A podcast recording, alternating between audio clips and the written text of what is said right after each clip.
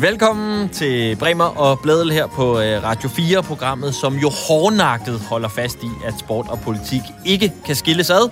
Og det kommer dagens program til at sætte en stor fed streg under. Ja, der er vi altså lidt stedige.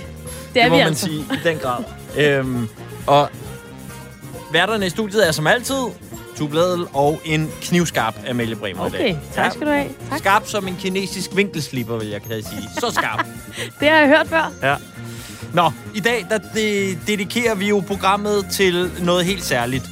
Nemlig de øh, protester, som lige nu ulmer hele vejen fra de norske fjelle til de tyske fangrupperinger og helt ind i den hollandske regering. Det er protesterne over for VM i fodbold i Katar, og de stigende krav om et boykot, som kommer fra mange lande af selvsamme turnering, som jo altså står til at skulle finde sted i 2022. Derfor har vi dedikeret dagens program udelukkende til det emne, og også lige til at gøre en status på, hvad situationen i Katar egentlig er. Ja, og det går bare stærkt for tiden. Det er også derfor, at vi laver den her udsendelse nu, fordi at næsten hver evig eneste dag, så kommer der jo nye øh, klubber frem, som har valgt at se fod ned og sige, vi anbefaler boykot til vores øh, forbund og, og, og så videre. Og, øhm, så det er derfor, at øh, det er interessant at hoppe med på vognen og se. Altså, nu har vi slået på vores lille trumme i noget tid, øh, og nu virker det som om, at der er en bølge, og det er jo mig. Altså, jeg, jo, jeg elsker sådan noget. Så jeg var sådan, det sker, venner. Kan I mærke helt det? klart. Der, Øhm. der foregår noget. Det er som om, hver gang man ligesom øh, øh, vågner og tænder sin øh, Twitter, som man jo tænder, og så øh, med et store håndtag på knappen, så er der en ny norsk klub, for eksempel, Ja. der har meldt ud, at de opfordrer det norske fodboldforbund til at, at boykotte. Øhm, og det er der som sagt også flere andre lande, hvor der begynder at øh, ulme noget lignende. Øhm, Ja. Og, så- det, altså, jamen, og det er så spændende, fordi at det er jo mange af dem, som vi ligesom også ser os selv i øjenhøjde med her i Danmark. Øhm, og, når, og når vi tidligere har gået ind i det her, så siger vi, skal vi slå os sammen med nogen? Fordi vi kan jo ikke bare stå lille os, og så videre. Og nu virker det lidt som om, at vi står lille os måske tilbage på perronen, og de andre, dem som vi måske øh, slår os lidt sammen med, de, de er kørt derud af. Og, øh, og det tænker jeg også, vi skal dykke ned i. Hvorfor, hvor- hvordan kan det lige pludselig være? Absolut. Og så kan vi også godt garantere, at der bliver tid til at hylde en ganske særlig figur i øh, dansk sportsjournalistik Ja. lidt senere i programmet. Det kommer vi også omkring.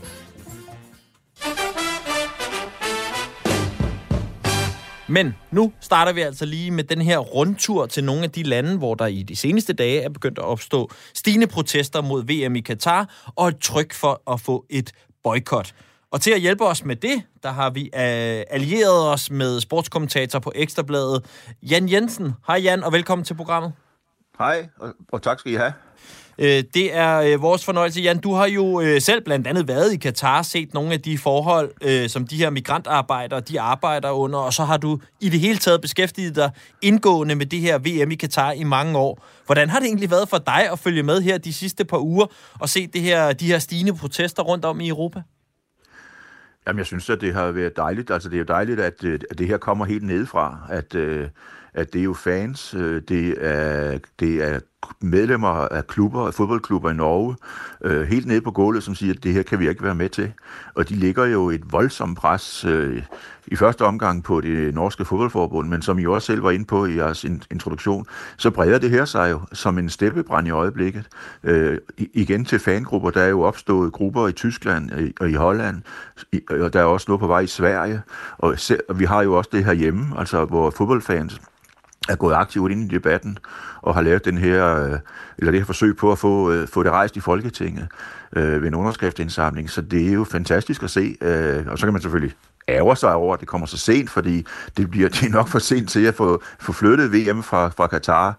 Men øh, jamen, så lad os se videre ud over Katar, fordi der kommer andre lignende øh, slutrunder, øh, olympiske lege, som også er lagt i for, eller som bliver lagt i forfærdelige, forfærdelige lande. Så det her er en helt fantastisk, synes jeg, øh, bevægelse, der er på vej. Og jeg tror jo, det stopper jo heller ikke her. Jeg er sikker på, at der kommer, det kommer til at flytte meget. Bare ikke VM, desværre. Og nu, altså, øh, det er ikke fordi, du skal sidde og puste din egen glorie her, men så kan jeg måske puste den lidt for dig. Altså, hvis nu jeg var dig, Jan, ikke, så vil jeg måske sidde og have det sådan lidt, Hvad sagde jeg? sagde jeg? altså, du har beskæftiget dig med det her i så lang tid. Og, og vi sagde, at vi havde slået på en lille trum. Altså, du har stået på en, slået på en ret så stor trum på det her i rigtig mange år. Altså, hvordan føles det, at der lige pludselig kommer opbakning om, om den her sag, som du har arbejdet så meget med? Jo, men det er jo dejligt. Altså, jeg har jo hele tiden ventet på, at det skulle ske, kan man sige, fordi, øh, som, som I siger, jeg, jeg, har skrevet, jeg har skrevet om det her i 10 år nu, øh, og og jeg har ventet på, at der skulle komme en eller anden bevægelse, at det skulle gå op for folk, og det, og det har jeg jo hele tiden haft en fornemmelse af, at det skal nok komme øh, på et eller andet tidspunkt. Og jeg havde jo øh, Tom Høgli jo fra, fra Norge, som jo ligesom startede det her i Norge øh, med hans klub. Ham interviewede jeg jo tilbage i hans tid i FCK, hvor han jo var jeg tror, han var den første fodboldspiller i Europa, som øh, gik ud og sagde noget om Katar, sådan for alvor, og sagde, at vi kan ikke være bekendt at spille fodbold i Katar. Og dengang tænkte jeg, det her må da starte en bevægelse. Øh, det gjorde det så øh, en lille bevægelse i Spillerforeningen i Danmark, som lavede nogle videoer, men så døde det jo hen igen. Men jeg skal da love for, at øh, Tom Høgli så også har ramt stortrummen i den her omgang, og skabte en bevægelse i, i Norge. Så øh, ja, det kom, øh, og det er dejligt. Og øh, nu er der jo stadigvæk øh, ja, halvandet år til, så lad os nu se, hvor, hvor voldsomt det kan udvikle sig. Jeg tror, det, jeg tror ikke, vi har set det sidste i hvert fald. Jeg tror, det her kommer til at flytte mere endnu. Og hvis vi så skal øh, prøve at øh, kigge lidt rundt i Europa og øh, besøge nogle af de lande, hvor der sker noget på den her protestfront lige nu, så synes jeg, det er oplagt, at vi starter i Norge. Og nu du selv nævner øh, Hyggelig, så har vi lige et lydklip med ham øh, som vi måske kan starte med at spille, og så kan vi øh, lige få en status på, hvad det egentlig er, situationen er i Norge. Øh, Amalie, et par ord på, på Tom Hyggelig, synes jeg måske også lige, du kan sætte øh, for de lytter, der ikke sådan lige øh, Jamen, han er, jo, altså, han er jo for mig som FCK-fan mm-hmm. velkendt, men har jo spillet mange år i Superligaen som højre bak for FC København, og er jo, som Jan siger, også en, som gik ud, også før det blev lidt mere moderne at være, at være øh, politisk i, i sport og i Superligaen. Øh, der gik han ud og, og snakkede om nogle af de her ting, og nu sidder han jo så i en rolle i en af de større klubber op i, eller en af, en af de, øh, de store klubber i, i den norske liga, øh, som, som ja, øh, sådan en eller anden form for, for figur for noget samfunds-CSR-arbejde, øh, mm. som, som de har deroppe. Og en stor spiller, altså i Norge. Øh, ja, en stor figur i, i Norge, ja, landsholdsspiller og så videre, og jo også spillet i FC København i nogle af de år, hvor FC København også var rigtig, rigtig gode, også internationalt, så altså en, øh, en, en stor og kendt spiller. Jamen, øhm, øh, vi hører lige et øh, klip med Tom Høgli fra, da vores øh, reporter Niklas øh, talte med ham for øh, nogle dage øh, tilbage. Niklas øh, hjælper også lige med at oversætte noget af det norske på klippet. Det kommer her. Vi ser, vi ser, at der kommer nye rapporter og nye artikler omkring strategien med dialog og møder og det giver ikke nogen resultater i forhold til at få gjort noget. Så nu er det på tide at gå videre til næste niveau og se på, om ikke et boykot er en løsning, siger Tom Hyggelig. Øhm, møder, at øh, det, det giver ingen gode resultater i, i Qatar i forbindelse med planlæggingen av VM. Så ja, så vi tænker at nu er det på tide at, gå til næste øh, nivå og for oss så, så ser vi ingen annen løsning enn en boikott eh, nå, da. Ja, altså øh, Tom Hyggelig her, der ender med at konkludere, at nu må løsningen være et, et boykot. Øhm, og det står øh, han jo så ikke alene med. Hvad er situationen i Norge lige nu, Jan? Jamen, øh, sådan som jeg lige kunne tælle op, så er vi oppe på otte klubber, øh, som støtter det her. Og, og, og det gode er jo, at det er jo vedtaget på øh, klubbernes forårsmøde, og øh, der er jo det specielle ved Norge, kan man sige, i forhold til de danske klubber, at, øh, at, at klubberne i Norge er jo medlemsdrevne. Øh, de er ikke aktieselskaber, som øh, for eksempel øh, FCK er. Mm. Så det er medlemmerne, der bestemmer i sidste ende, og, og de har jo med stor majoritet, de steder, hvor der har været afstemninger, har de jo med stor majoritet støttet op om krav om boykot. Og det ligger jo et voldsomt pres på det norske fodboldforbund, som jo i øjeblikket ikke ved, hvilket ben de skal stå på, og derfor svæver forbundet jo frit i luften. Men de bliver jo nødt til på et eller andet tidspunkt at tage det her seriøst. Og det kan man jo så håbe på, også smitter af på de øvrige nordiske lande i første omgang. Og øh, hvis man skal sige, nu siger du, at det norske forbund svæver lidt, og de har jo en ganske gen, øh, øh, velkendt for os danskere, i hvert fald landstræner i Ståle Solbakken deroppe, som jo tidligere i sin karriere har været, været kendt ved også at, at ligesom være, være socialdemokrat, og også ikke været bange for at tale om politiske sager. Hvordan står han lige pludselig i det her spørgsmål? Jamen, det er jo, det er, det er, det er jo tydeligt at se på de interviewer, man der, der, der lavet med ham, at... Øh, han har også svært ved at finde sin egen ben, fordi jeg er ikke i tvivl om, at inderst inde, så bryder han sig jo heller ikke om. Det tror jeg faktisk ikke, der er ret mange, der gør, altså at vi skal have det her VM i, i Katar. Men han er jo også nødt til på, på den anden side at være lojal over for, for sin arbejdsgiver, som jo er det norske fodboldforbund. Men øh, altså, han, han, han, har, jeg tror, han har det ligesom Kasper Julemand har det. Så altså, den danske landstræner, han, han bryder sig jo heller ikke om, at vi skal spille fodbold-VM i Katar. Men igen, de er bundet lidt af det, deres loyalitet over for deres arbejdsgiver, fordi Ståle bryder sig jo ikke om det der, der foregår i Katar. Og hvis vi lige skal dvæle lidt ved øh, de her klubber i, i Norge, altså det er jo heller ikke sådan, så vi snakker øh, otte øh, anden divisionsklubber. Øh, altså det er jo øh, nogle af de, øh, de store tunge, der også er med i det her. Det er de største klubber, ja. Altså Rosenborg, det var, det, det var jo det var sådan et, øh, et, et meget godt eksempel. Rosenborgs øh, bestyrelse gik jo først ud og sagde, at øh, de støttede ikke op om krav om boykot. Det holdt lige indtil deres årsmøde. Så blev de sat på plads af medlemmerne. Det var jo en kæmpe majoritet, der sagde, vi støtter op om boykotten. Så blev bestyrelsen sat på plads. Og det er jo klart, at Rosenborg har det. Det er jo den største klub i Norge. De spiller internationalt øh, næsten hvert år med i, i øh, måske ikke lige Champions League, men så Europa League. Så det er, at de har, de har lidt af det der, som også er i forbundet, øh, og som også er i DBU, at det her, det kan koste os noget, hvis, øh, hvis vi boykotter, så kan vi blive, øh, det koster os penge, og så får vi ikke lov til at spille med og alt det her. Men øh, det, siger, det ser medlemmerne af Rosenborg bort fra og siger, det her kan vi ikke være bekendt, så vi støtter op om boykot. Og hvad er det helt konkret for et pres, de her klubber kan ligge? Altså, er det ligesom en anbefaling, eller kan, der, kan de ligesom gøre noget, øh, lave rod i, i forbundet, hvis, hvis forbundet vælger ikke at, at, at eftergive Nægte de her anbefalinger? deres spillere ja. og spille på altså, hvad, hvad, hvad, hvad, hvad kan der ligesom ske? Altså, Tom Høg, jeg snakkede jo også med Tom Høgli her, øh, da det her kom frem, og, øh, og han, han må jo bare erkende, og, og det må de andre klubber også, de kan jo ikke forbyde deres spillere at spille på landsholdet. Mm. De kan opfordre dem til ikke at gøre det. Og, og, og for, Høg, altså Tromsø, for Tom Høglis vedkommende, den klub, som han repræsenterer, der har alle spillerne skrevet under på den her øh, på den her erklæring om, at vi støtter op omkring en boykot af, af, af VM i Katar. Så det har de jo gjort i første omgang.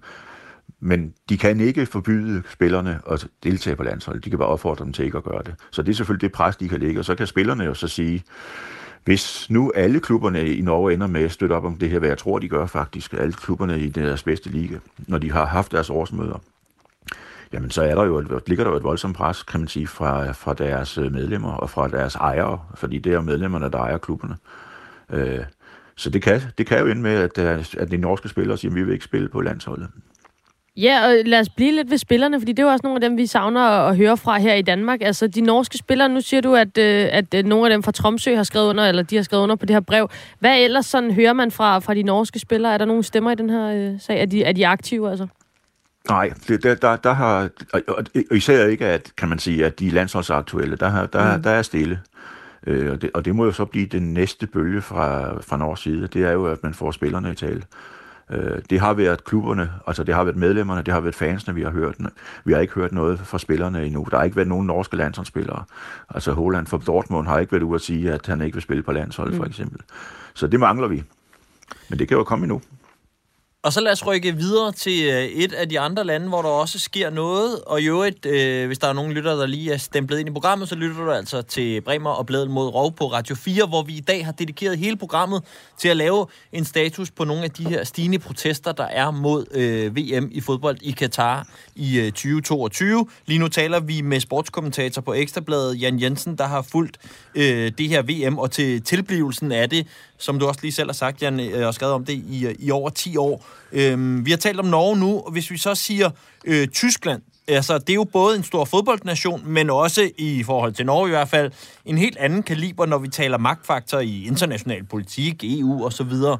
Øhm, situationen i Tyskland lige nu i forhold til protesterne mod øh, VM, hvad, hvad er de? Men det, det, er, det er jo igen, det er fangrupperinger, men, men øh, men, de, men de er jo også meget magtfulde i Tyskland. Altså der er jo, øh, altså mange af de tyske klubber er jo også ejet delvist af, af fansene. Og øh, vi har ikke set en tysk klub gå ud og melde ud endnu, men vi har set mange fangrupperinger fra nogle af de store øh, klubber gøre det. Øh, endda også fra, øh, fra Bayern München, som jo har et særligt kærligt forhold til Katar, øh, kan man roligt sige. Øh, de er jo dernede hvert eneste år på betalte træningslejre. De har sponsorer fra Katar. Men de har også nogle fangrupperinger i, i, i Bayern, som er ufattelig stærke og, og kraftfulde, og som jo har været ude at melde fra. Og øh, det kan man jo også håbe på øh, spreder sig til flere af de store tyske klubber. Vi ved jo også, at Dortmund har en mægtig fanbase.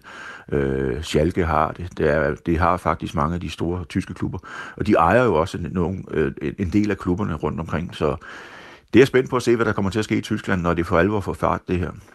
Ja, fordi hvis du skal kigge sådan med de, med de lidt øh, bredere øh, øh, syn på det her, altså fordi man kan sige, Norge, de har ikke været med til VM i en del år, er der måske nogen, der vil trække på skuldrene, hvis de er boykottet, men altså, hvad vil der ske, hvis et land som, altså hvis det her tog fat i, i et land som Tyskland? Jamen, så har vi en helt anden situation. Altså, det er jo... Øh det vil jo være et scenarie, som, øh, som vi giver tynd mave i FIFA. Altså, det er der ingen tvivl om. Det vil vi ganske forfærdeligt for FIFA, hvis tyskerne pludselig for alvor melder sig på banen i, i den her kamp. Men altså, det, det kan jo komme. Altså, jeg er spændt på at se, hvad der sker i Tyskland. Vi, og vi har jo set, øh, hvis jeg må lave et lille spring til, øh, til naboland Holland, mm. at, øh, at der er jo en bevægelse i gang. Øh, på politisk plan endda. Øh, altså der, var, der skulle have været en hollandsk øh, delegation på besøg i, altså en erhvervsdelegation med ministeren i spidsen, skulle have været på besøg i Katar for at lave sådan nogle handelsaftaler. Det bliver stoppet, netop på grund af de seneste rapporter om dødsfald øh, blandt migrantarbejderne i Katar.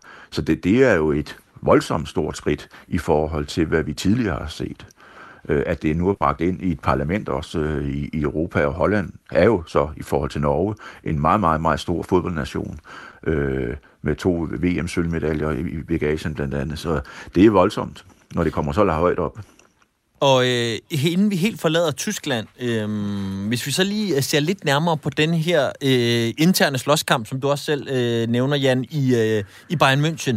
Øh, Altså, øh, kan du ikke prøve at fortælle os lidt om, hvad er det for nogle øh, ting, der er øh, fløjet frem og tilbage af beskyldninger og udsagn øh, i den boksekamp? Fordi jeg har da i hvert fald set folk på sociale medier more sig over, at øh, altså, der kejser øh, er ude og støtte et land, hvor at man taler om slavearbejde og så videre. Så der er en masse ting på spil i, i det der slagsmål der. Jamen det er der. Der har jo været i... Øh oh, jeg ved, hvor langt skal jeg gå tilbage? Jeg kan gå tilbage. Jeg kan faktisk gå helt tilbage til afstemningen i 2010 FIFA, så eksekutivkomité, som besluttede, at, øh, at øh, VM skulle til Katar. Fordi der sad jo blandt de 22, der stemte, der sad jo der kejser Frans Beckenbauer, som en af de 22. Øh, og Frans Beckenbauer, som jo er det helt store fodboldikon i Tyskland, og som var anfører for, i mange år for Bayern München og for det tyske landshold, og har været landstræner for Tyskland. Han øh, var jo fedtet ind øh, med Katar, og han var jo i Katar, har jeg selv øh, været med til at afsløre og lave nogle handler med Katar øh, op til afstemningen. Og der er jo ingen tvivl om, at han gik med Katar, øh, Beckenbauer. Og siden afstemningen i 2010 har Bayern München hvert år været i Katar på øh, vintertræningslejre og har det her tætte forhold øh, til dem, og nu også sponsorer og indirekte ejer Katar en del af Bayern München, fordi de har store aktie øh, i folkevognsfabrikkerne, som øh, ejer Audi, som, som ejer hvad det, 9,8 procent af Bayern München. Så der er tætte forbindelser mellem øh, klubben og Katar. Men de, de store fangrupperinger i Bayern München bryder sig ikke om Katar. Og det har de jo vist på bannere, dengang der måtte komme tilskuere til fodboldkampe.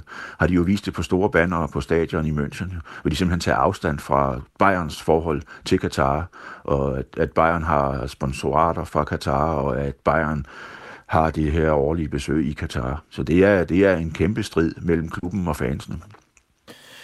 Godt. Så spiller jeg lige sådan en der, fordi så rykker vi lidt videre i, øh, i emne, fordi øh, hvis vi så øh, vender fokus fra nogle af de her øh, lande i Europa, hvor der lige nu er stigende protester, og så i stedet fokuserer på dem, det i virkeligheden handler om, kan man sige, nemlig Katar, og ikke mindst de her migrantarbejdere, som vi nu igen og igen har fået dokumenteret, bliver behandlet øh, virkelig, virkelig lousy. Øhm, det er en sød måde at sige det på. ja, når folk dør. Det er lidt lousy, det ja, her. Ja. Det er lidt lousy, at jeg dør. ja, det er så irriterende. Ja, nå, øhm, men, men i en tid, hvor protesterne stiger, så tænker jeg i hvert fald, Jan, at så forventede jeg, at Katar ville prøve at stramme sig an for at vise, at det går bedre.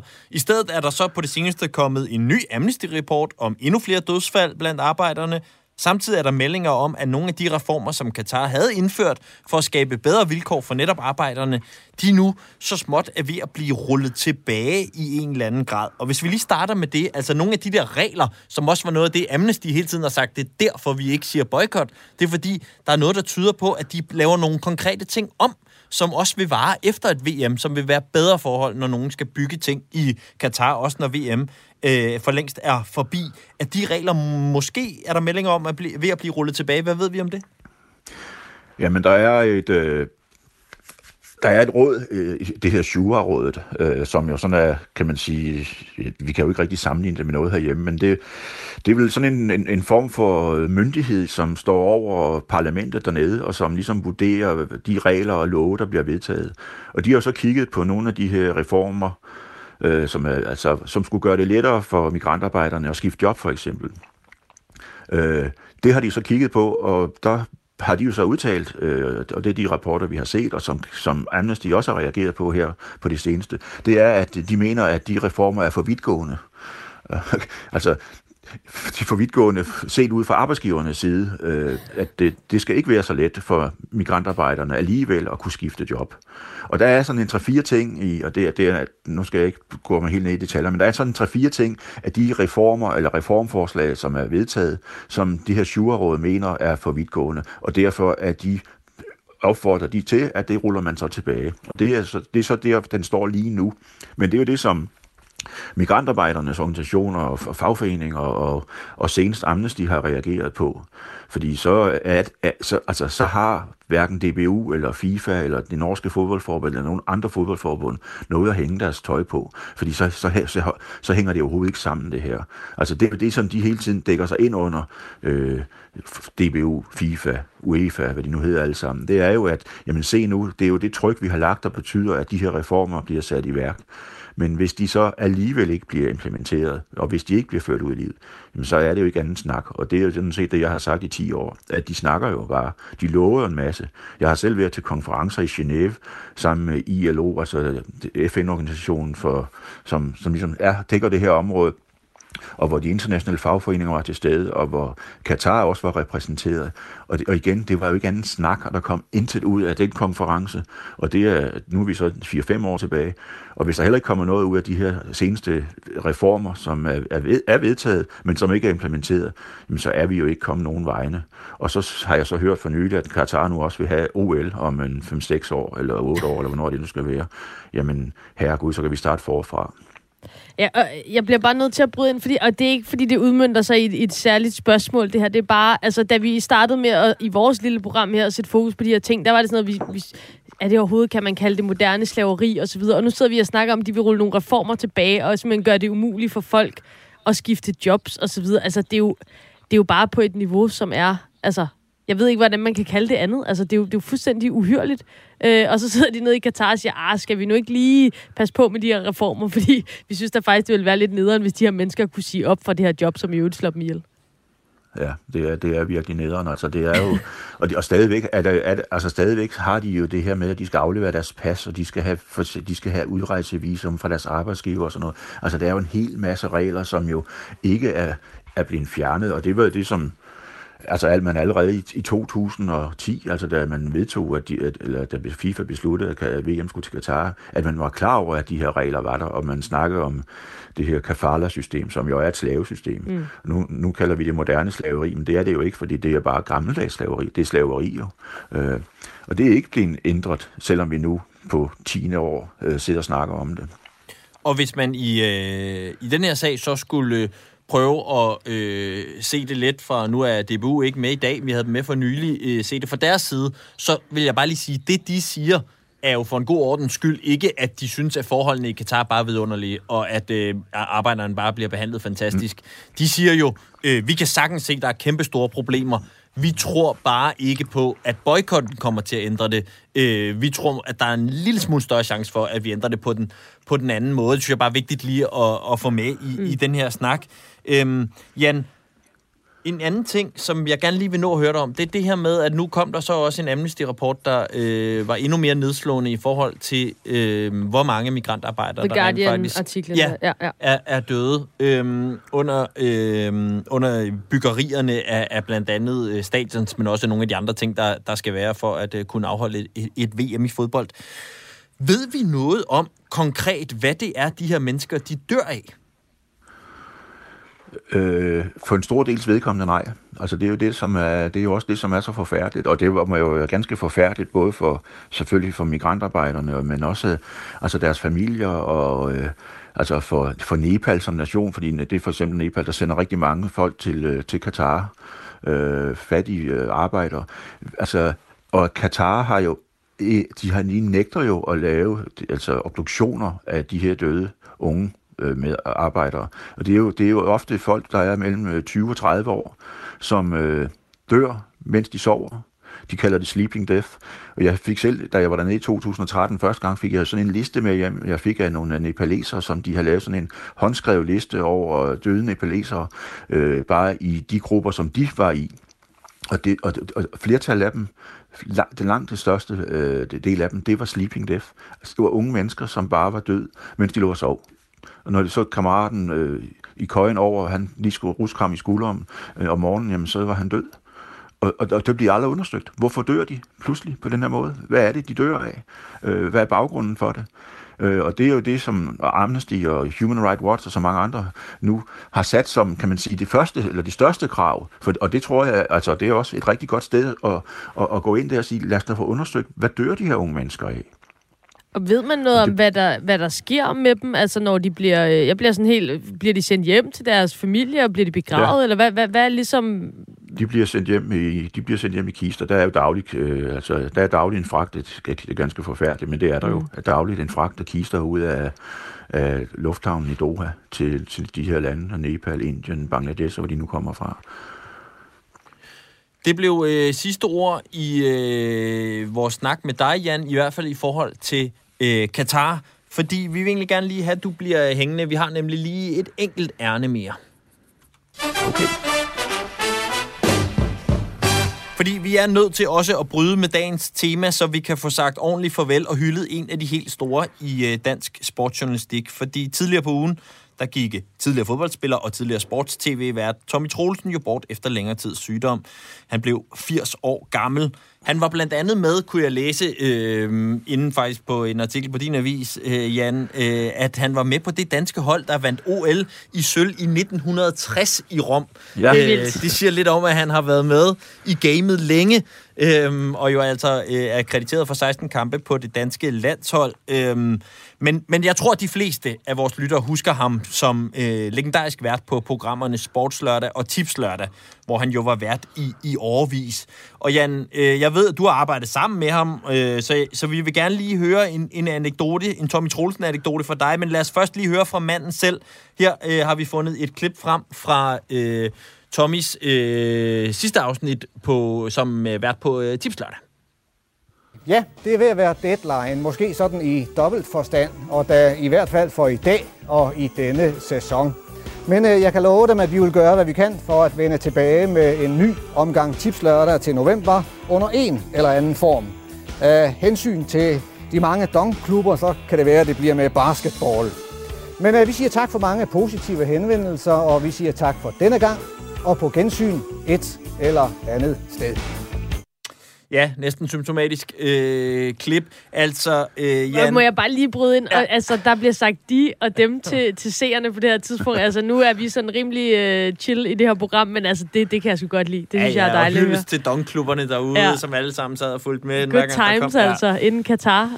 Nå, Jan, øh, kan vi ikke lige øh, få et af dine øh, minder med, en af dine bedste minder med og, og Tom Truls? Jamen altså, Tommy, Tommy Troelsen var jo bare fantastisk godt selskab, og så havde han jo den her fodboldviden. Øh, altså, han var jo et omvandrende leksikon.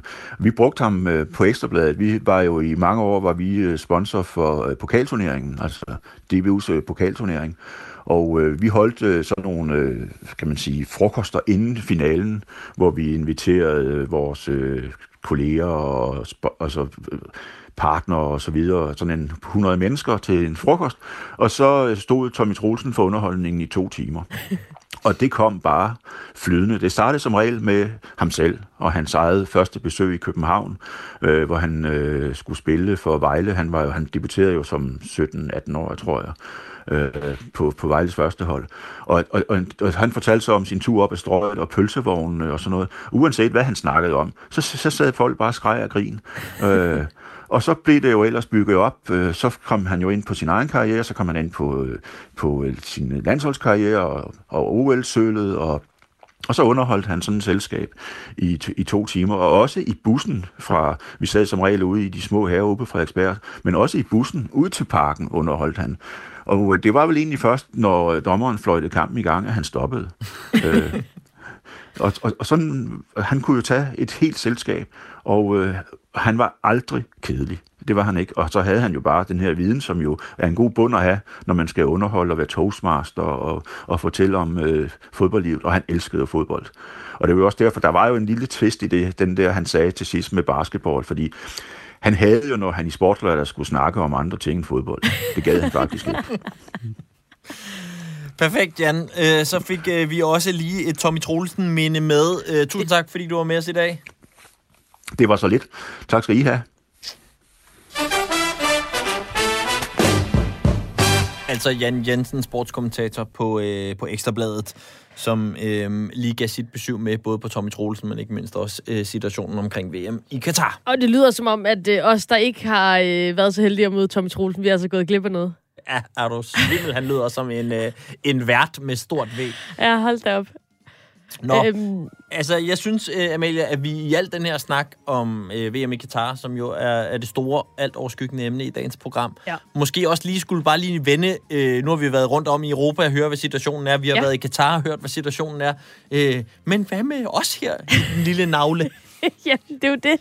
Altså, vi var, vi var lige kort ind på det. Altså, det, det virker som om lige pludselig så begynder de at rykke derude. Øhm, og så står vi lidt altså, øh, tilbage med bukserne ned om anklerne på en eller anden måde på perronen. Øh, kan vi nemt komme til jo lige pludselig, hvis det rent faktisk er, at, at Norge og Tyskland og Holland og ja, både større og mindre nationer lige pludselig trykker på boykot-knappen. Altså, øhm, det er sjovt. Det er i hvert fald, jeg synes, man har haft sådan en fornemmelse af det, øh, at vi her i Danmark har lidt nemlig sådan hvor man tænker sådan, nu er vi måske forgangsmænd her. Vi er progressive, her. Ja, der sker noget. Vi er woke her Det var som om, der, at snakken om VM i Katar, bare ja. debatten, den kom ret tidligt ja. egentlig i forhold til andre lande. Ja. Øhm, og så er det så til gengæld som om, så er den sådan ligesom så dalet, og så er der nogle andre, der har taget til den lidt. Øhm, Ja, og der tror jeg jo også, at, øh, at det også kommer til at virke meget langt væk, og måske man kan blive lidt modløs, hvis man er en af de stemmer, der går, der går for et boykot her i Danmark. Fordi jo DBU, altså hvor de andre lande ligesom trækker mod måske et boykot, det samme gør Amnesty, som rigtig mange læner sig op af. Og der trækker DBU jo i den anden retning, altså siger jo helt tydeligt, både i, i vores program, øh, men også øh, i andre medier, at man vil meget, meget nødig boykot. Øh, eller ligesom, man vil ikke boykot-agtigt, ikke? Øh, så det er jo også derfor, at, at øh, måske nogle af de her øh, stemmer, der går for et boykot, de kan blive lidt, øh, lidt lange i masken. Men altså, der er jo stadig masser derude. Der er blandt andet nogle fans, som vi jo har, har snakket med, som, øh, som har lavet et borgerforslag mm. på... Øh, på Måske at, vi lige skal tage DBU, nu du nævner dem, i ja. forhold til også, hvad de sagde her i programmet. Ja, lad os høre dem. Øhm, og i det her tilfælde, der er de jo personificeret af... Jakob Højer, som er øh, kommunikationschef i DBU, som vi jo havde på besøg her i programmet i, øh, i sidste uge, og som snakkede om, hvad DBU's øh, standpunkt var i den her sag. Kom her. For det første, så øh, kan vi ikke se, at et boykot, det løser det. Altså, de, de her sindssyge, grufulde historier, vi læste forleden dag i, i The Guardian, med, med alle de døde migrantarbejdere, der er, de kommer jo ikke til live, fordi man boykotter. Vi er heller ikke sikre på, at der ikke kan være dødsfald fra nu af til, øh, til, til VM i december næste år, hvis Danmark boykotter. Jeg tror ikke, det vil ændre det store, at Danmark boykotter. Så det er lidt at løbe væk, bare fordi at vi ikke kan lide det, der foregår dernede. Det vi får at vide, tværtimod, fra Amnesty, fra fra øh, ILO, det, som er en international arbejdsorganisation, men også fra de migrantarbejdere, vi mødtes med dernede. De vil gerne have, at vi bliver ved med at øh, øh, lægge pres på. De vil gerne have, at vi fortsætter med det, som I jo også gør som medie, og sætte den store projektør på, fordi det er faktisk det, der gør en forskel. Det er det, der tvinger myndighederne dernede til at lave ny lovgivning, og forhåbentlig også til at implementere lovgivning, for det er jo det næste. Det er jo ikke nok bare at, at sige, at vi laver nogle nye regler. Det skal også følge de regler selv. Så, så det, vi tror faktisk, at vi kan skabe størst forandringer ved at være dernede øh, på de besøg, vi laver, ved hele tiden at bringe det her op i både FIFA og UEFA. Ja, og altså, det var så det, som øh, kommunikationschef i DBU, Jakob Højer, sagde, og nu er det ikke, fordi nu, nu er han jo ikke med her, så nu er det svært at, sådan at gå imod. Men det, der jo er det nyeste, det er jo det her med, at, at de regler, som han også snakker om, de faktisk måske skal rulles tilbage nu. Så det er jo, Ja, det går ja, i den forkerte sket, retning, der er også hvad lidt DBU siden da, og, ja. og man kan sige også for DBU, der er jo siden da også har meldt ud, at de står helt fast på, at de ser slet ikke boykot som en mm. mulig løsning øh, på den her konflikt. Men altså, der er som sagt øh, andre øh, grupperinger, der rører på sig her i Danmark. Det er blandt andet fans med det her borgerforslag, som fans af forskellige klubber i Superligaen ligesom er gået sammen om. Og øh, lad os lige høre, vi havde Kasper Fischer med. Det er ved at være noget tid siden, vi har med i programmet, da borgerforslaget kom ud. Men lad os lige høre, hvad tanken var bag det her borgerforslag. Jamen, jeg synes klart ikke, vi burde tage afsted. Altså, jeg, til at starte med, så burde de aldrig nogensinde have fået den slutrunde. Øh, og det er jo også det, historien har vist med, med, med hæftige mistanker og anklager om korruption i, i forhold til, til tildelingen af den her slutrunde. Så det burde jo være blevet stoppet lang tid før. Øh, og jeg synes også, at det, det hele det emmer af, at, at nu har man i otte år, der virker som om, at, at dem, der kan tage beslutninger, de har siddet på hænderne her hjemme i Danmark, og så håbet på, at der var nogle større, der måske ville komme på banen og sige, at selvfølgelig skal vi ikke til Katar. Det var en joke. Selvfølgelig skal vi ikke det. Men nu er man pludselig i en situation, hvor vi er to år fra en slutrunde, og der er ikke nogen, der har tur at gøre noget. Øh, og så er det jo, man bliver nervøs for at sige, men altså, så ender det jo med, at vi kommer derned, og der ikke bliver nogen debat omkring det her. Øh, ikke noget, som kommer til at rykke noget i hvert fald. Og det var altså øh, Kasper Fischer, som er øh, fodboldfan, Superliga-fan, og som sammen med en øh, gruppe af fans på tværs af klubberne i den danske Superliga er gået sammen om det her borgerforslag, som altså i, i talende stund nu her har lige knap 7.000 underskrifter, så der er jo et stykke op til, at det skal tages op i Folketinget. Men en af dem, der blandt andet er med til at stille det her borgerforslag, det er Christian Rutmann, som er bestyrelsesformand i Foreningen Danske Fodboldfans, og, øh, og ham snakkede jeg med tidligere i dag, og, og, og for ligesom at få noget baggrund til, hvad går man og bakser med i den her øh, organisation, som jo er en samling af danske fanklubber og organiserede fangrupper. Og, øh, og han øh, kunne sige, at de er opmærksomme på situationen, de, øh, de ved godt, at der er rigtig mange problemer omkring VM i Katar. Han ja. synes også, at det er nederen, for at bruge Jan Jensens ord, øhm, og at, øh, at øh, de ikke vil acceptere status quo, og altså arbejder lige nu på at finde ud af, hvad næste skridt skal være for en, en samlet øh, dansk fanbase. Så det er jo også super spændende, om man ikke, vi kommer til at høre fra ham i, i det her program. Derudover så er der jo selvfølgelig de danske fodboldklubber, øhm, som man måske tænkte yeah. ville øh, rykke på, røre på sig øh, lidt ligesom man ser i Norge, eller måske inspireret af Norge, hvor, som vi hørte Jan Jensen sige, at nu otte af de øh, store klubber i, i Norge har været ude og melde ud, og i hvert fald taget stilling til det. Øh, den, den tendens er der ikke herhjemme. Klubberne har øh, en rundregning, der er blevet øh, foretaget af vores kollegaer her på øh, kanalen, viser, at der er ikke en eneste klub, der er klar til at melde noget ud om boykot, øhm, og langt de fleste af dem øh, har slet ikke nogen holdning på, øh, på området, som det er lige nu, i hvert fald formuleret, som de er klar til at, at gå ud med.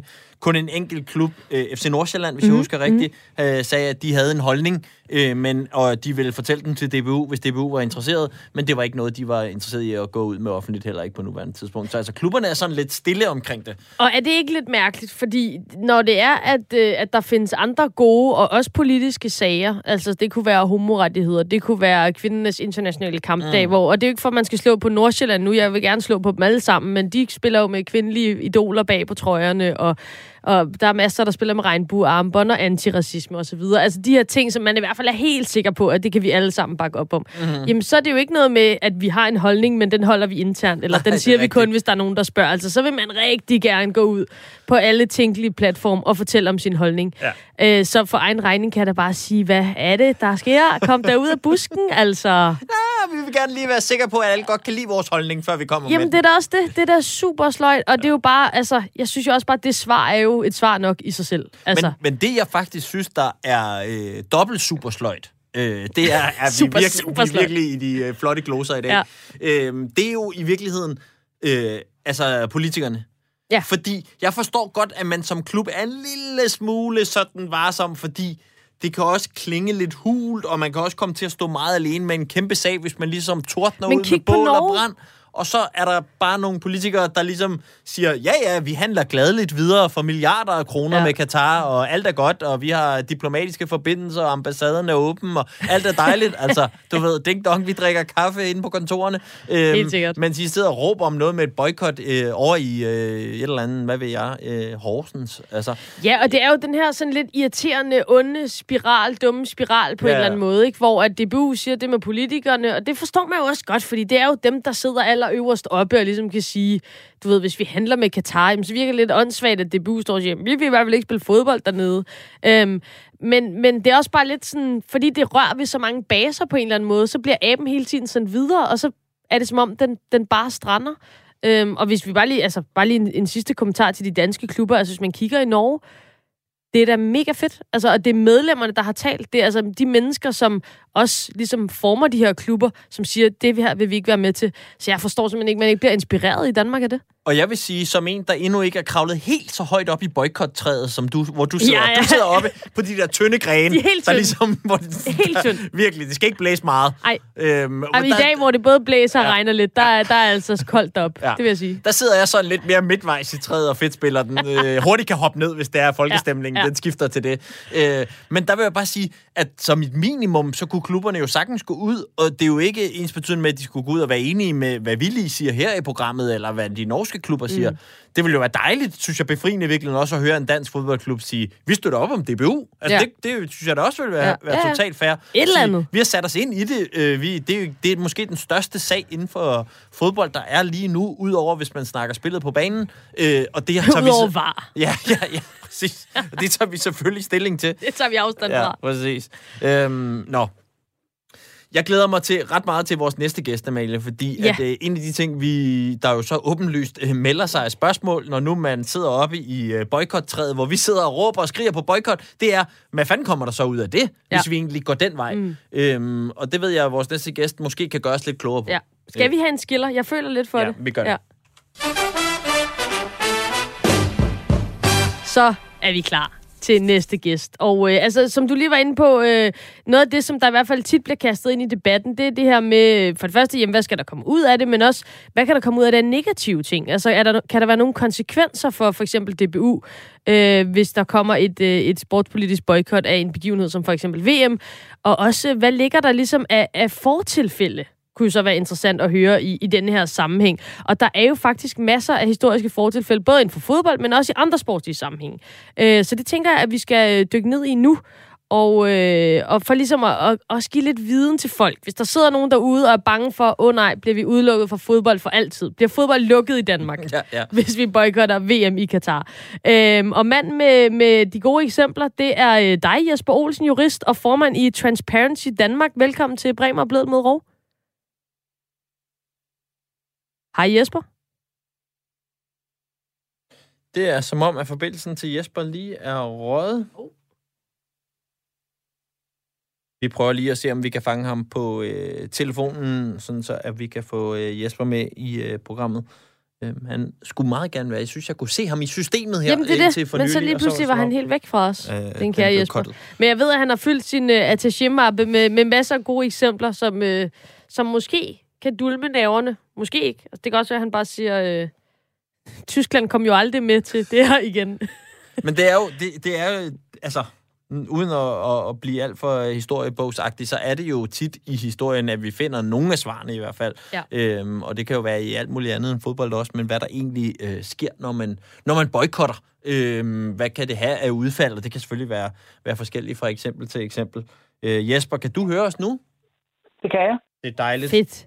Øh, ja, Jesper, du er jo som sagt øh, ja, jurist, og så er du formand for det her Transparency.dk, som arbejder imod korruption og for øh, gennemsigtighed. Øh, velkommen til. Tak skal du have. Og først og fremmest, så tænker jeg måske lige, at vi skal have kortene på bordet. Altså din, din personlige holdning, øh, Jesper, angående VM i Katar. Boykot, ikke boykot, noget helt tredje. Hvor står du? Jeg er på boykot. Du er på boykotholdet? Det er jeg. Og, øh, og, og det er jeg, fordi øh, at øh, jeg kan simpelthen ikke komme på nogen idrætsbegivenhed, øh, som er blevet tildelt øh, nogen øh, på forkerte grund, øh, og der var korruption involveret, da det skete i sin tid, som har, er mere forkert end, øh, end VM i, øh, i Katar. Altså, der er ingen sportslige grunde for at skulle holde en verdensfodboldturnering i et land, som ikke har nogen øh, fodboldstadions. Og hvad tænker du, øh, sådan et boykot vil gøre godt for? Jamen det, som det jo gør godt for, det er jo at sende et meget, meget tydeligt øh, hvad det hedder, signal til øh, FIFA, om at øh, når man skal vælge øh, de lande, der skal være værter på sådan nogle store begivenheder her, så skal det altså simpelthen være lande, hvor at øh, man kan lave et arrangement, som også fansene øh, kan se sig selv i, og hvor at man øh, hvad det hedder, ikke skal sidde og have dårlig smag i munden, når der bliver scoret et mål på et stadion, for eksempel som i Katar, øh, som er bygget med rigtig mange dødsfald øh, til, til grund, fordi man havde nogle øh, dårlige forhold for, for migrantarbejderne. Det kan jo kun lade sig gøre, fordi der er truffet her en beslutning øh, af de helt forkerte grunde, hvor der var korruption involveret. Og Jesper, øh, hvis vi så kigger i historiebøgerne, som vi også øh, lige øh, talte om, er der så nogle eksempler, hvor vi kan se, hvad, hvad der har øh, kommet ud af at, at boykotte en, en større idrætsbegivenhed eller turnering? Altså man kan jo sige, hvis du kigger sådan ned over verdenshistorien, så er det jo, så har, har der jo været sådan flere eksempler på boykot. Altså øh, vi skal tilbage til OL i 36, hvor der var nogen, der tænkte, skal vi boykotte øh, OL øh, i, øh, i Berlin? Øh, der var også hele diskussionen omkring boykot af sportsfolk fra, fra Sydafrika, da det ligesom var en del af den internationale kampagne for at få øh, afskaffet apartheid. Og så har vi set øh, eksemplerne med OL, hvor henholdsvis USA og USSR øh, boykottede, øh, boykottede hinanden. Det seneste eksempel, jeg har set, det var, at øh, vores tidligere statsminister Lars Løkke Rasmussen foreslog, at man skulle boykotte OL, eller ikke OL, VM i, øh, i Rusland som en del af sanktionerne over for, for Putin. Og jeg tænker i virkeligheden, at man skal altid passe på med at trække det der boykotkortet. Men når jeg alligevel argumenterer for boykotkortet her, så er det jo fordi, at vi kan jo bare se, at hvad hedder, hvor skal fansene ellers gå hen med deres frustration over at skulle sidde og se på et VM, som man, øh, som man ikke kan, kan støtte. Det er jo sådan set i virkeligheden det eneste øh, redskab, man har for at få bragt den debat frem. Øh, og det er at anbefale, øh, anbefale en boykot, som vi kan se, at der er nogle danske øh, fanklubber, eller ikke fanklubber, men fans, der har taget, til, taget initiativ til med borgerforslaget, og bolden, der nu ruller i Norge, hvor den ene klub efter den anden siger, at øh, Norge skal boykotte VM. Og når DBU så måske, øh, eller, eller og, og andre stemmer i debatten siger det her med, at man skal passe på, det kan være farligt at boykotte. Øh, altså, når du kigger på det historisk, har der ligesom været nogen sådan meget strenge straffe eller andre ting, som, som, som dem, der har boykottet tidligere, ligesom øh, har fået på sig efterfølgende? Det er ikke nogen af dem, jeg har i hvert fald har kendt til. Og det tror jeg i virkeligheden har rigtig meget at gøre med, at de der organisationer, altså det har jo været den øh, internationale olympiske komité, øh, de vil jo sådan set rigtig gerne have store aktører som henholdsvis Rusland og, og USA øh, med til lejene, fordi øh, hvad det hedder, jo flere der er med, øh, jo større opmærksomhed, jo, jo bedre kan du også sælge dit produkt øh, til, til sponsorerne. Så, så, så jeg tror sådan set ikke rigtigt på, jeg kan godt forstå, at man skruer med det, men jeg tror sådan set ikke på, at det bliver, det bliver reelt, fordi øh, det falder jo sådan set i virkeligheden bare tilbage på organisationerne selv. Og en ting er jo selvfølgelig, hvad vi øh, som for eksempel øh, Danmark vil kunne risikere at miste eller tabe eller sætte over styr ved at, at boykotte. Noget andet er så, vil det hjælpe noget på situationen i Katar og nogle af de her migrantarbejdere, der øh, arbejder under de her stærkt tvivlsomme forhold? Er der noget sted i historiebøgerne, der tyder på, at et boykot kan rykke ved nogle ting?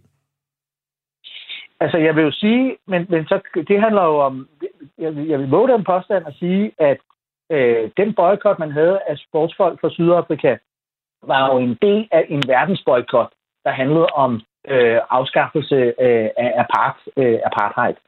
Jeg tror, jeg, jeg tror sådan set bare, man, man skal se det på, på den måde, at det her, det her, for mig handler det her sådan set om, at fodboldens organisationer skal blive meget tydeligere og mere åbne over for, hvordan er det, man øh, tildeler de her værtskaber, og hvad er det, man gør, og vi skal have ryddet op i øh, den uhensigtsmæssige kultur, der har været blandt andet i FIFA med, øh, med korruption.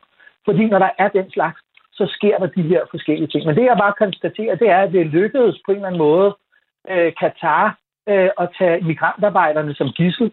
Øh, fordi for det første så har man haft migrantarbejderne, som nu har arbejdet under nogle meget dårlige forhold, Øh, og og nu, nu må vi ikke boykotte den, fordi så går det ud over dem, vi har behandlet dårligt. Altså, jeg mener, det synes jeg jo på en eller anden måde er en, en, en, en gisseltagning og et argument, øh, som, som, som, som, som jeg ikke kan se, hvad det hedder, holder, hvad det hedder, hele vejen.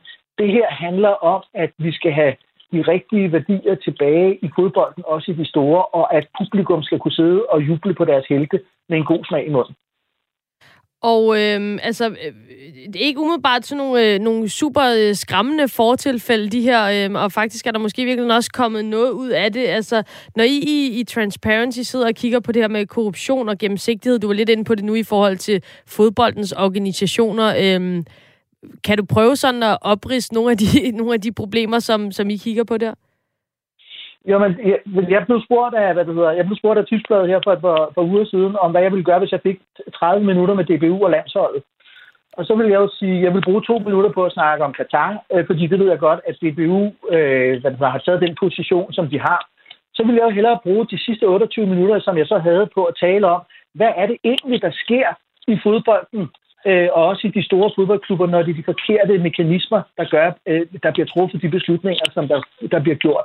Og jeg føler mig helt overbevist om, at mange af landsholdsspillerne ville kunne komme på eksempler, hvor der var blevet truffet beslutninger, og hvor de også havde været udsat for beslutninger, som ikke var sportsligt begrundet, men var begrundet i nogle andre uhensigtsmæssige mekanismer, der også er i fodbolden. Og det er jo den, hvad det hedder, strukturændring, det er den kulturændring, som det her også skal, skal ses øh, i forhold til.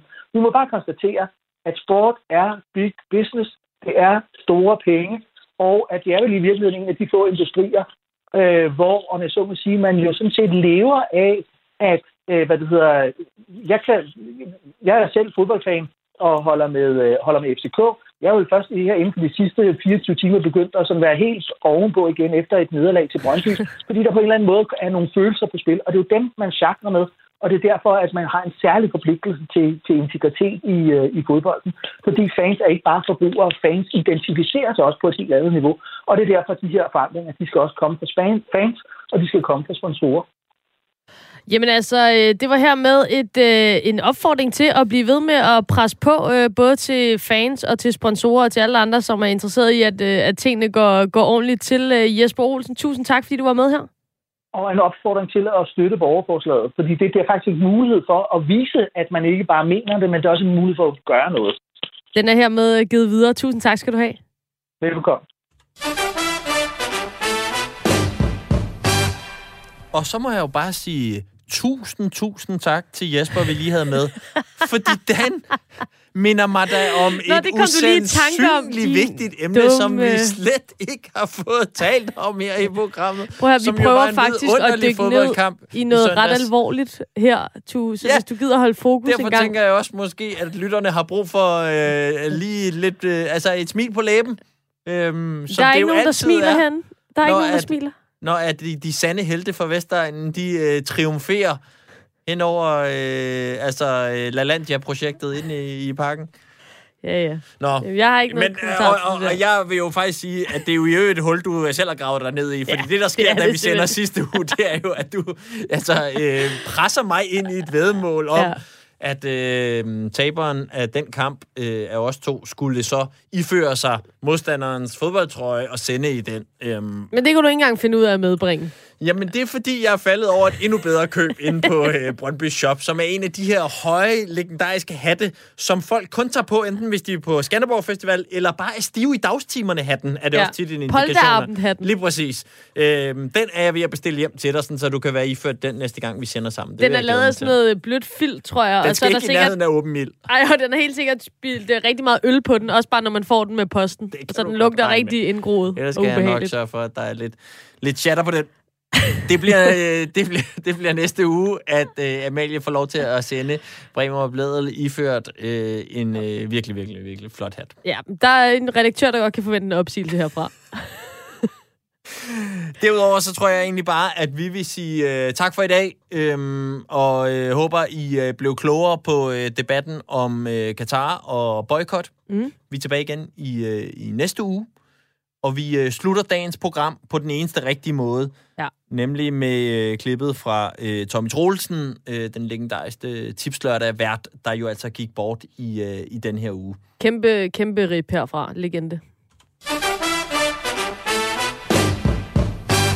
Ja, det er ved at være deadline, måske sådan i dobbelt forstand, og da i hvert fald for i dag og i denne sæson. Men øh, jeg kan love dem, at vi vil gøre, hvad vi kan for at vende tilbage med en ny omgang tipslørdag til november under en eller anden form. Af hensyn til de mange dongklubber, så kan det være, at det bliver med basketball. Men øh, vi siger tak for mange positive henvendelser, og vi siger tak for denne gang, og på gensyn et eller andet sted.